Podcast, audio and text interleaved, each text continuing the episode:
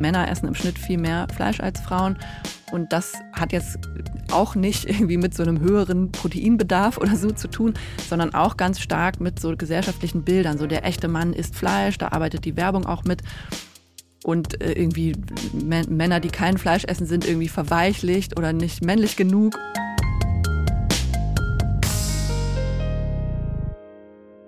Hallo und willkommen zu Gutes Klima am Tisch.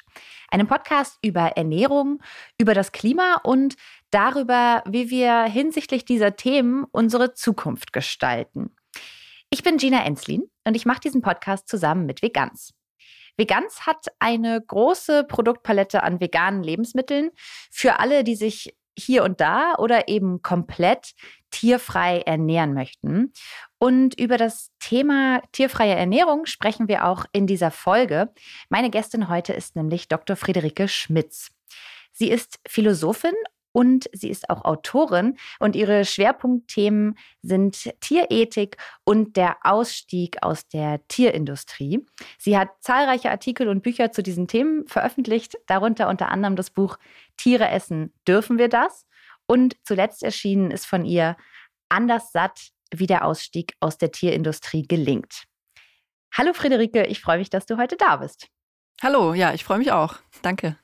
Du hast dich oder du fokussierst dich in deiner Arbeit auf die Tierethik. Ähm, vielleicht magst du mal erzählen, wie es zu diesem Schwerpunkt gekommen ist. Ja, also die Situation der Tiere hat mich tatsächlich schon lange beschäftigt. Schon in Schulzeiten habe ich mal was gelesen über Massentierhaltung, auch Tierversuche ähm, habe mich da schon mal ein bisschen engagiert, habe das dann aber weitgehend wieder so verdrängt, vergessen in meiner Studienzeit, als ich Philosophie studiert habe und habe das dann wieder entdeckt als Thema sowohl persönlich, also habe mich mit ähm, der Situation von Tieren und meiner eigenen Ernährung beschäftigt, als auch äh, ich habe es entdeckt als philosophisch interessantes Thema, dass es da so Theorien gibt und Positionen, die interessante Argumente haben. Und dann war das für mich so ein Weg, das zu verknüpfen, so eine persönliche, ein persönliches Interesse mit dem, was ich eben studiert hatte, äh, Philosophie und Ethik und damit auch äh, dieses Fach Philosophie irgendwie so zu betreiben, dass es auch eine gewisse Relevanz für die Welt hat. Das hatte mich vorher immer so ein bisschen gestört. Da gibt es ja viel so sehr abstrakte, theoretische Themen, die nicht so richtig eine gesellschaftliche äh, Konsequenz irgendwie haben. Und äh, bei dem Thema Tierethik ist das aber ja total gegeben. Ja, und das hat mich daran irgendwie fasziniert und seitdem beschäftige ich mich damit. Und wenn man sich Tierethik als ähm, philosophisches Thema oder philosophische Richtung anguckt, ist das dann richtig runtergebrochen von mir, wenn ich sage, es geht um die Frage, wie gehen wir mit Tieren richtig um? Ja, auf jeden Fall. Das ist so die Kernfrage, ja. Und welche, also gibt es dann so verschiedene Richtungen, wie man das philosophisch oder auch ethisch beantworten kann, oder geht das eigentlich immer in eine ähnliche, sobald man anfängt, sich auf der Ebene damit auseinanderzusetzen? Nee, es gibt schon äh, unterschiedliche Positionen. Also ein Unterschied ist zum Beispiel, äh, was für eine grundsätzliche Vorstellung man davon hat, was eigentlich Ethik ist. Also es gibt so in der Moralphilosophie, in der Ethik verschiedene äh, grundsätzliche Theorien, also Utilitarismus. Da geht es darum, wie man insgesamt in der Welt äh, das Leid verringern und das Glück erhöhen kann. Also da ist das quasi das Ziel des moralischen Handelns. Dann gibt es eine deontologische Ethik oder Rechte-Theorie. Da ist die Grundlage eigentlich immer die Frage, äh, was für Rechte Wesen haben. Dann gibt es Mitleidsethik, Tugendethik und das sind alles so quasi verschiedene Theorien, die schon im Bereich Ethik für Menschen quasi, also über den Umgang mit anderen Menschen eine wichtige Rolle spielen und die dann aber für die Tierethik genauso äh, unterschieden werden können. Also das ist so ein Unterschied und ein anderer ist natürlich, was so an inhaltlichen Thesen dann dabei rauskommt. Ne? Also was dürfen wir mit Tieren machen und was nicht.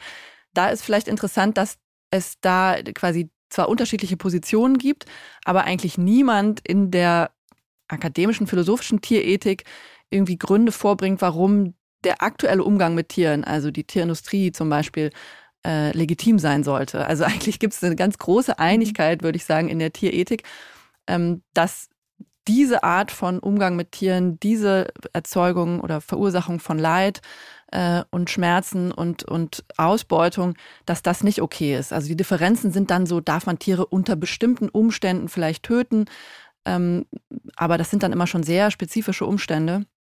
Ähm, oder eben, ja, haben Tiere Grundrechte oder nicht. Aber das, ja, im, im, Vergleich zu der aktuellen Praxis sind das eigentlich Feinheiten, könnte man sagen. Ja. Ja. Und ähm, wir kommen da gleich nochmal auf diese große Frage zurück, aber vielleicht nochmal kurz, wie ist denn so das Thema Tierethik, wie wird das in der wissenschaftlichen Welt rezipiert? Also ist das ein, wird das als wichtig wahrgenommen und verändert sich das? Ja, das verändert sich auf jeden Fall. Also ich würde sagen, es ist in den letzten Jahrzehnten und jetzt auch in den letzten Jahren nochmal immer wichtiger geworden, wird immer ernster genommen. Also ja, lange Zeit, glaube ich, war das eher so ein Nischenthema, ja, wo so, wo man sich vielleicht äh, mal nebenbei mit beschäftigt, aber wo kaum jemand das so als einziges und Hauptschwerpunktthema hatte, zumindest nicht, wenn man irgendwie auch innerhalb der Philosophie so Karriere machen will zum Beispiel, dann wäre das eher so ein Randthema gewesen. Da brauchte man noch was anderes, was Wichtigeres, Größeres irgendwie dazu. Ich glaube, das ändert sich. Jetzt gibt es auf jeden Fall schon Leute, die das so als einen wichtigen Schwerpunkt betreiben. Es hat sich auch verbreitert. Also lange hat man die Frage, wie dürfen wir mit Tieren umgehen, nur innerhalb der Tierethik behandelt, also äh, sehr aufs Individuum bezogen. Was kann ich tun? Darf ich Tiere essen äh, oder nicht zum Beispiel? Und dann wurde es immer stärker auch Thema der politischen Theorie zum Beispiel. Das ist ja auch ein Teilbereich der Philosophie, äh, politische Theorie. Und die hat auch jetzt das Thema entdeckt. Also wie gehen wir als Gesellschaft oder als Staat, äh, als Gemeinwesen mit Tieren um? Und so gibt es also eigentlich immer mehr Aspekte auch. Und wenn man die anderen Fächer, anderen Wissenschaften hinzunimmt, Soziologie, äh, Literaturwissenschaft, Musikwissenschaft, also überall ist jetzt so das Thema Tiere irgendwie immer präsenter. Aber es ist schon natürlich noch ein, ja, ein bisschen ein Spezialthema. Und was ich immer schade finde, ist, dass, dass es zwar so als Spezialthema ernst genommen wird, aber noch nicht unbedingt so die die Fächer irgendwie insgesamt äh, verändert. Also das, ne, es schreiben immer noch Leute Bücher über Gerechtigkeit zum Beispiel und da kommen Tiere überhaupt nicht vor. Also weil das dann einfach nur Gerechtigkeit für Menschen äh, da mitgedacht mhm. wird. Und das heißt, dann gibt es so die Leute, die irgendwie Tierethik machen und politische Theorie der, der Beziehung zu Tieren. Und das ist so noch ein Stück weit getrennt von dem, den Leuten, die halt sonst politische Theorie oder Ethik betreiben. Und das ist eigentlich schade, weil ne, wenn wir das ernst nehmen, dann muss das unsere Theorien insgesamt halt verändern. Ja. Ja. Dann kommen wir mal zu dieser großen spannenden Frage. Äh, eines deiner Bücher heißt ja, Tiere essen, dürfen wir das? Kannst du diese Frage beantworten, beziehungsweise wie hast du sie denn beantwortet für dich? Ja, ich habe sie ziemlich klar beantwortet, nämlich mit Nein, wir dürfen das nicht. Und ich habe das in dem Buch in zwei Schritten gemacht. Äh, der eine Schritt bezieht sich auf also viel stärker auf die Realität. Also da ist eher die Frage, unter den Umständen, wie Tiere aktuell gehalten, genutzt, gezüchtet, getötet werden, ist es dann okay, deren Produkte zu kaufen und zu essen? Und da sage ich nein, allein schon aus Gründen, die eigentlich so gut wie alle Menschen schon anerkennen, nämlich wir sollten Tieren nicht unnötig Leid zufügen, unnötig gewichtige Leiden und Schäden zufügen. Das ist ja was, was die allermeisten Leute schon glauben. Äh, nie, niemand ist irgendwie für Tierquälerei. Und allein daraus, und wenn man sich dann die Realität anguckt, wie schrecklich das Leben von Tieren ist, selbst in der Biohaltung, selbst in den vermeintlichen Ausnahmebetrieben, ja, dann folgt daraus eigentlich schon, man muss vegan oder zumindest so gut wie vegan leben, ähm, sage ich im Buch. Äh, einfach weil man keine Produkte praktisch kaufen kann, für die die Tiere nicht gelitten haben. Und dieses Leid ist auch immer unnötig, solange wir was anderes essen können. Genau, das ist der erste Schritt. Und der zweite Schritt ist dann nochmal diese irgendwie theoretischere, philosophische Frage, auch wenn das irgendwie leidfrei ginge und die Tiere schmerzfrei äh, plötzlich äh, getötet werden, äh, wäre es denn dann okay? Was eigentlich ne, für mhm. die Realität kaum eine Relevanz hat, aber natürlich philosophisch trotzdem interessant ist.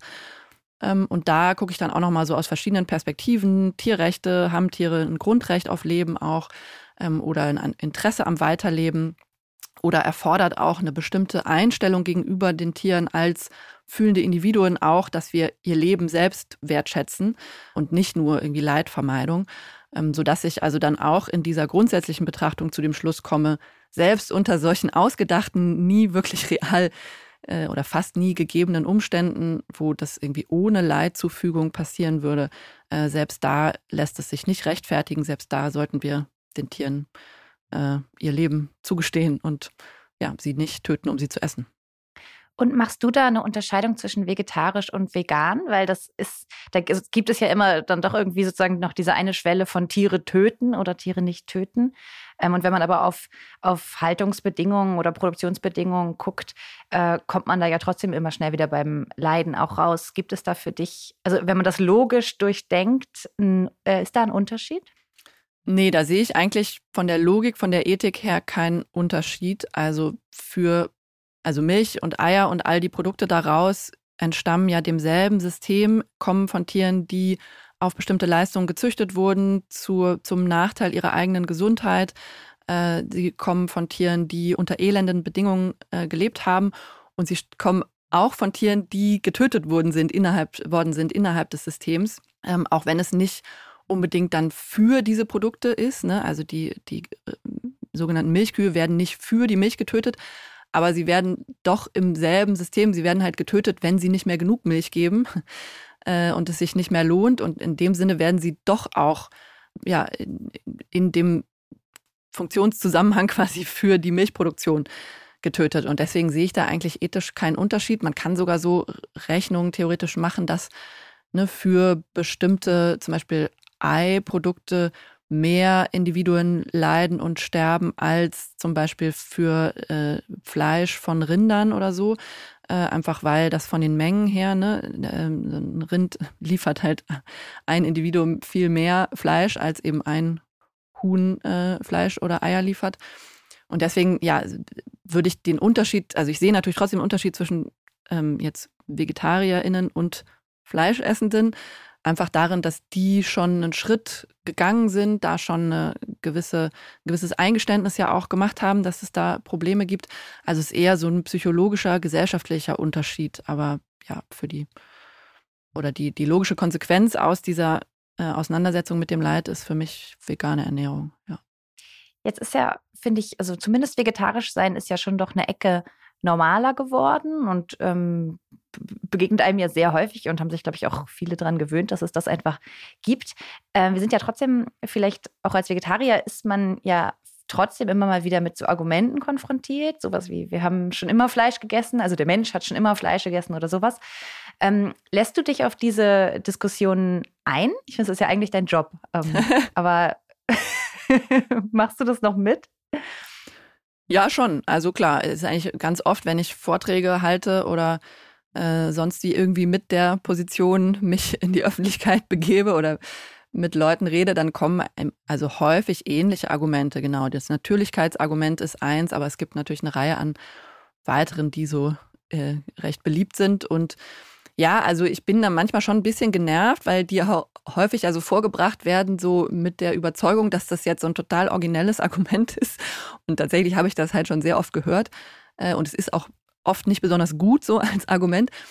Aber also ich denke schon, dass das zumindest in den meisten Fällen ist das jetzt auch nicht irgendwie böse gemeint oder die Leute wollen mich ja dann nicht nerven, sondern das ist eben das, was denen so als erstes als ja, Argument oder als Reaktion ähm, in den Kopf kommt. Und das wollen sie dann halt auch mal austesten oder hören, äh, was ich dazu sage. Aber genau, es ist schon ein bisschen frustrierend trotzdem, weil es oft nicht so richtig Argumente in so einem Sinne sind, dass die Leute wirklich deswegen es richtig finden, selber Fleisch zu essen, sondern es sind eher so mhm. Abwehrstrategien. Ne? Also da kommt eine, eine Kritik quasi an ihrer eigenen äh, Lebensweise oder etwas, was sie als eben Kritik daran wahrnehmen. Und dann gibt es dieses Bedürfnis, auch so ganz psychologisch, man muss sich verteidigen, man muss sich selber versichern, dass man ja trotzdem ein guter Mensch ist und so. Und dann kommen so diese Argumente so um die Ecke, wo ich immer denke, so richtig, glaubt ihr das wirklich? Esst ihr wirklich Fleisch, weil ihr denkt, das ist natürlich? Oder, oder denkt ihr wirklich, dass Pflanzen auch Gefühle haben? Das denkt eigentlich niemand wirklich. Ja? Alle Leute mähen ihren Rasen und schneiden ihre Hecke und denken nicht, dass Pflanzen auch Gefühle haben. Aber sobald dann ein Veganer um die Ecke kommt, dann plötzlich kommt dieses Argument irgendwie, wird aus dem Hut gezaubert. Ja, und das Genau, das heißt, es sind oft so nicht so richtig ernstzunehmende Abwehrstrategien, aber ich glaube, man muss sie trotzdem ernst nehmen. ähm, ja, einfach weil das in, eben in der Situation die einzige Möglichkeit ist, glaube ich, mit Leuten dann weiter ins Gespräch zu kommen, auch darauf erstmal einzugehen, auf das, was da kommt. Ja. aber ich versuche dann trotzdem auch immer noch mal so einen Weg ringsrum zu finden. Also nicht immer nur so, das ist so die, die, ähm, die Versuchung quasi, was ich mich auch, wo ich mich auch selber äh, dann äh, so ein bisschen zusammenreißen muss, das nicht zu machen. Ich will immer quasi so das perfekte Gegenargument liefern. Ne? Und immer sagen, ja, okay, ihr denkt es natürlich, aber hier sind meine drei Gegenargumente. Aber häufig ist das gar nicht die beste Strategie, sondern die beste Strategie ist häufig eher wirklich so ein bisschen an die Wurzel zu gehen oder halt nachzufragen. Ne? Ist das, glaubt ihr das wirklich oder warum denkt ihr das? Also so ein bisschen ähm, Gesprächsführung, wenn man, wenn die Gelegenheit dazu ist, ne? wenn man in so einem Zweiergespräch ist oder äh, ja, weil dann kommt man häufig eher so an die Quelle des Problems, weil sonst, genau, antwortet, gibt man die perfekte Antwort und dann kommt aber sofort das nächste Argument und wieder das nächste und wieder das nächste und man ist in so einem Marathon, muss immer nur wieder antworten ähm, und man kommt gar nicht an die richtigen Motive eigentlich des Gesprächspartners ran. Was glaubst du denn, was ist dieser Motor dafür, dass den, also dass genau diese Argumente kommen und genauso nacheinander auf dich abgefeuert werden, sozusagen? Ähm, warum ist den Menschen das Fleischessen so wichtig? Wieso ist das so ein das ist ja, scheint ja wie so ein Kernbedürfnis an manchen Stellen zu sein, was unbedingt verteidigt werden muss. Woher kommt das? Ja. Ja, also ich glaube, da spielt viel rein, auch bei unterschiedlichen Person, Personen unterschiedliche Faktoren. Also Gewohnheit, Bequemlichkeit ist sicher etwas. Also man, man ist immer äh, ja geneigt, das, was man halt so täglich macht, irgendwie erstmal zu verteidigen, äh, weil jede Änderung irgendwie Anstrengung erfordert und auch eine gewisse Unbequemlichkeit vielleicht. Also wenn man nicht mehr ja das Gewohnte äh, bestellen kann oder andere Produkte ausprobieren muss oder andere Rezepte lernen muss, das ist immer erstmal eine Anstrengung. Das ist so ein ganz praktischer Punkt.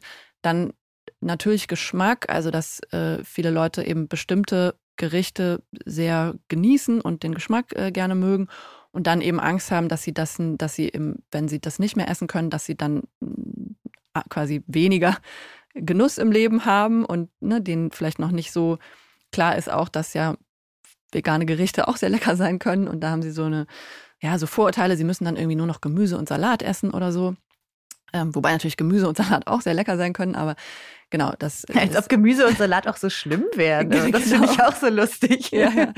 Genau, aber für viele ist das, ne, so ihre Lieblingsgerichte mhm. sind dann halt Fleischgerichte und dann denken sie, sie haben halt weniger Spaß im Leben irgendwie dadurch. Ähm, das also so Geschmack. Und dann, glaube ich, gibt es auch noch so nicht zu unterschätzen, so, so Faktoren wie Selbstbild, Identität. Also da gibt es ja auch so Forschung in der Soziologie, Psychologie äh, zu, dass zum Beispiel Fleisch und Männlichkeit so eng verknüpft sind. Ne? Also das hat so bestimmte, also deswegen auch gerade ne, Männer essen im Schnitt viel mehr Fleisch als Frauen. Und das hat jetzt auch nicht irgendwie mit so einem höheren Proteinbedarf oder so zu tun, sondern auch ganz stark mit so gesellschaftlichen Bildern. So der echte Mann isst Fleisch, da arbeitet die Werbung auch mit. Und äh, irgendwie Männer, die kein Fleisch essen, sind irgendwie verweichlicht oder nicht männlich genug und irgendwie so. Und das, also das wird wahrscheinlich kaum jemand so zugestehen, aber ich glaube, das spielt auch so unterschwellig mit rein, dass man, man sieht sich nicht als die Person, die irgendwie da so Sonderansprüche stellt im Restaurant und irgendwie Sachen nicht mag oder also es, ist, es gibt so komische Klischees irgendwie, wer man sein will oder was. Ja, und das ist auf jeden Fall auch ein wichtiger Faktor. Ja, also das sind so ein paar, und da gibt es wahrscheinlich noch mehr, also auch so Kindheitsessen, ne, Comfort Food, das mhm. ist so eine Freundin von mir, die sagt, ich habe dann irgendwie Angst, dass ich so Sachen, die mir gut tun, irgendwie nicht mehr haben kann, wenn es mir schlecht geht. Ähm, solche Faktoren, dass man halt so bestimmte Erinnerungen, bestimmte Gefühle mit bestimmten Lebensmitteln verknüpft. Ja, das sind so ein paar Motoren. Ja. Und wenn man jetzt dieses Natürlichkeitsargument nochmal nimmt, also ich würde darauf jetzt antworten, okay, Fleischessen, klar, hat eine lange Tradition, aber eigentlich haben wir uns sozusagen ich weiß nicht, so erkenntnismäßig und auch ähm, technisch darüber so weit hinaus entwickelt, dass wir es nicht mehr essen, nicht mehr zu essen brauchen. Und deshalb ist diese Natürlichkeit eigentlich auch, oder diese vermeintliche lange gegebene Natürlichkeit, die vielleicht eher eine Tradition ist, eigentlich jetzt auch mal egal. Ähm, wie würdest du, also ist das eine, ist das irgendwie eine sinnvolle Argumentation oder wie würdest du es sagen? Was, wie kann man darauf antworten? wenn man sich drauf, wenn man sich dann doch vielleicht mal drauf einlassen will und mal ein Argument braucht. Ja, auf jeden Fall. Also ich, das ist eine gute Strategie, glaube ich, so diese, diese Idee, dass wir heute uns überhaupt noch an dem orientieren, was natürlich ist. Das in Frage zu stellen. Ja, also wir müssen das nicht so machen. Also genau, das ist ja häufig auch so ein bisschen ähnlich natürlich und notwendig, hängt so oft zusammen. Ne? Wir, das ist irgendwie natürlich für Menschen, Fleisch zu essen und deswegen müssen wir das auch tun, um gesund zu sein oder so. Aber ja, wir haben uns in so vielen Hinsichten weiterentwickelt zu irgendwie so einem Urzustand, wenn es den jemals gegeben hat. Und auch, also auch völlig unklar, was soll jetzt der Urzustand sein? Irgendwie Jäger und Sammler oder was ist es dann genau? Oder das Mittelalter, wo wir äh, vielleicht dann äh, auf äh, Tiere äh, angewiesen waren, um über den Winter zu kommen, weil die äh, anderen Vorräte irgendwie dann alle waren. Ja, das sind lauter so Gründe, wo man sagen kann, da spielt so eine Notwendigkeitsidee mit rein. Ja, und die haben wir heute nicht mehr, diese Notwendigkeit, weil wir eben sehr gut und gesund und genussvoll auch pflanzlich uns ernähren können und dann auch, ja, eventuell fehlende Nährstoffe ja auch durch technische Entwicklung, also oder ähm, ja, dann eben B12 und andere Nährstoffe auch einfach supplementieren können.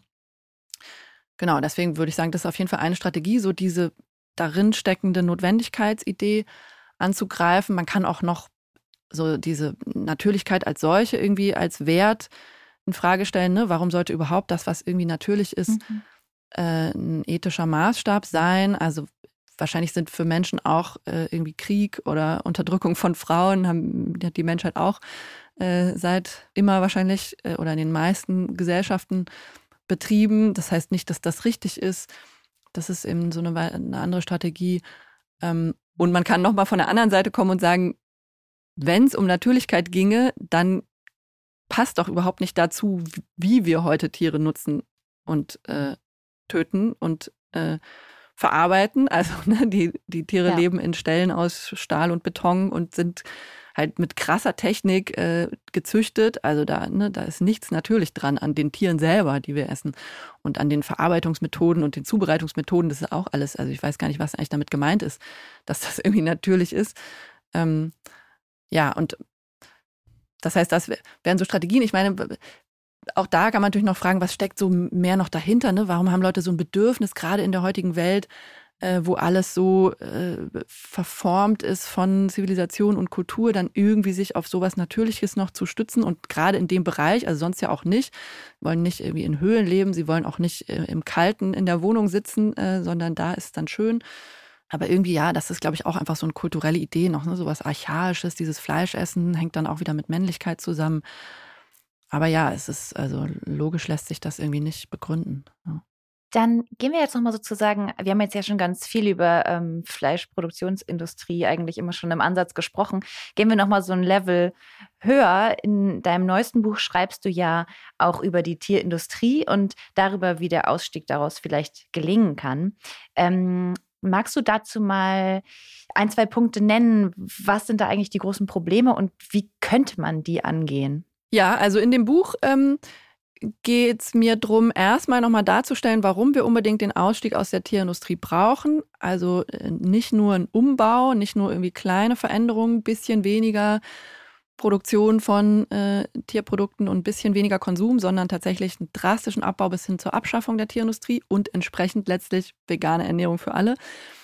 Und da bringe ich äh, im Grunde drei Hauptargumente: Gesundheit, äh, Umwelt und Klima und Tierethik und erkläre eben, warum in allen diesen, aus allen diesen Gründen die aktuelle Tierindustrie, die Dimensionen, aber auch die äh, Formen, in denen wir das betreiben, sich halt äh, nicht aufrechterhalten lassen, wenn uns irgendwie wichtig ist, Pandemierisiken zu senken, die äh, für gesündere Ernährung zu sorgen, wenn uns wichtig ist, die Klimakatastrophe nicht weiter anzuheizen, sondern im Gegenteil äh, die Treibhausemissionen zu senken und sogar Land zu gewinnen, auf dem wir Treibhausgase einlagern können. Also wenn wir das wollen, müssen wir die Tierindustrie abschaffen.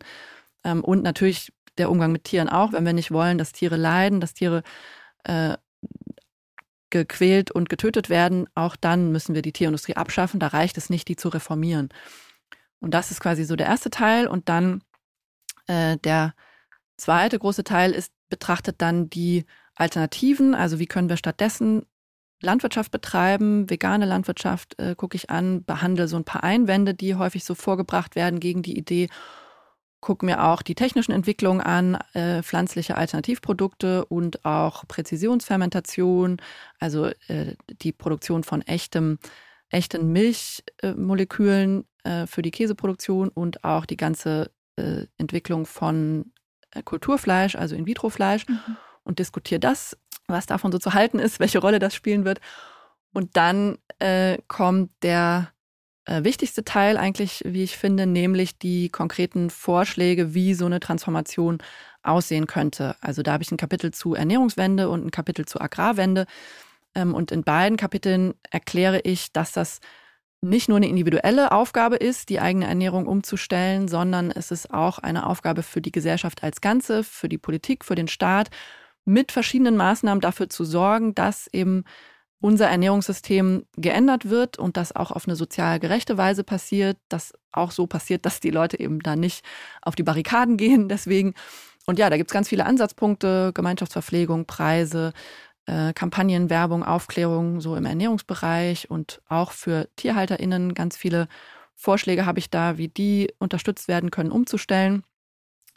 Und dann habe ich als Abschluss noch ein Kapitel dazu, wie wir jetzt quasi als BürgerInnen dafür sorgen können, dass solche Maßnahmen auch tatsächlich ergriffen werden. Also ich glaube, da reicht es nicht an die Politik zu appellieren ähm, oder eben nur die eigene Ernährung zu ändern, sondern es braucht viel stärkere soziale Bewegungen, um eben diesen Wandel einzufordern und ähm, ja, dafür zu sorgen, dass es nicht nur bei den Appellen bleibt, sondern tatsächlich äh, die Transformation auch in Wirklichkeit passiert. Und siehst du diese sozialen Bewegungen quasi, siehst du die kommen gerade? Also, weil es ist ja, es ist ja interessant, weil sich diese, wenn man jetzt Ernährungswende denkt und das aber auch zusammen mit diesem, mit dem Klimathema, was ja total stark zusammenhängt, wo man im Klimabereich ja durchaus gerade viel Bewegung sieht. Ähm, glaubst du, dass da sozusagen, dass aus der Klimabewegung noch eine größere Ernährungsbewegung entstehen kann? Oder meinst du, da kommt nochmal aus einer anderen Ecke was? Ja, ähm, also mh. Also ich sehe schon, dass da immer mehr Interesse und Unterstützung auch aus der Klimabewegung kommt für dieses Thema. Und ich glaube, dass darin auch so die größte Chance liegt für die Transformation, dass es eine stärkere Zusammenarbeit gibt zwischen Klimabewegung und Tierrechtsbewegung und idealerweise auch noch mit anderen äh, Bewegungen, also linken sozialen Bewegungen. Also ich bin zum Beispiel in dem Bündnis gemeinsam gegen die Tierindustrie aktiv. Also da versuchen wir auch solche Kooperationen und Allianzen stärker einzugehen und ähm, zu fördern. Und eine weitere äh, Kooperation wäre mit äh, ArbeiterInnen, also mit oder mit Leuten, die sich auch für andere Arbeitsbedingungen einsetzen, weil da natürlich auch so an den Schlachthöfen total schlimme Arbeitsbedingungen sind. Da haben wir auch schon Aktionen gemacht, in, äh, die äh, darauf besonders fokussiert haben. Und ich glaube, es braucht auch Kooperation letztlich mit äh, LandwirtInnen, also mit äh, Leuten, die schon aus der Landwirtschaft heraus auch für Veränderungen eintreten. Da gibt es auch immer mehr äh, Akteure in der Richtung.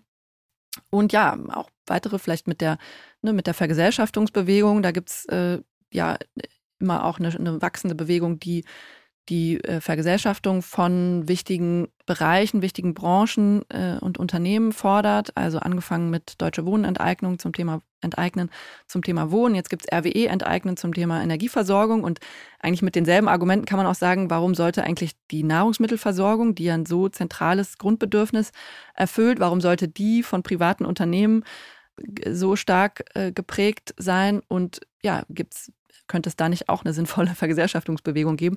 Ja, und ich glaube, das muss auf jeden Fall viel mehr zusammengedacht werden, diese verschiedenen Ziele, weil wir insgesamt ja eine sehr grundsätzliche Transformation der Gesellschaft brauchen, wenn wir irgendwie mit dieser Klimakatastrophe besser umgehen wollen, die also noch abbremsen wollen und auch mit den Folgen irgendwie solidarisch umgehen wollen, dann müssen einfach diese Bewegungen stärker werden und erfolgreicher werden.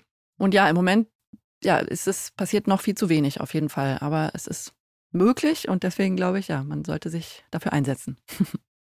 Und das heißt eigentlich, dass wenn wir jetzt über Fleischessen, Fleischproduktion nachdenken, dass ähm, wenn man über Umwelt und Klima nachdenkt, dass man eigentlich bei in einem anderen ethischen, oder ich weiß gar nicht, ob man da noch in der Ethik ist, dass man, man ist ja in einem anderen Feld von, wie begründet man, dass man das machen muss. Man ist nicht mehr in der Tierethik eigentlich, sondern ähm, ich, ich, weiß nicht, ist man in der, also ist man da trotzdem in der Ethik, weil es darum geht, auch, auch sozusagen, wenn man sich die Langzeitfolgen anschaut von Klimawandel, sozusagen ähm, Menschengruppen zu schützen? Oder ist es, äh, also wie, wo würdest du, das sind wie so mehrere Stränge sozusagen, die so gleichzeitig laufen, habe ich, hab ich das Gefühl. Mhm.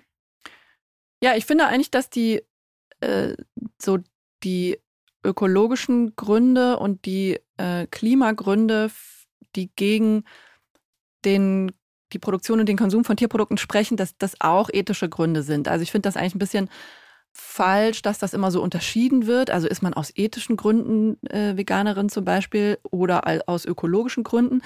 Weil ja, die ökologischen Gründe sind eigentlich auch ethische.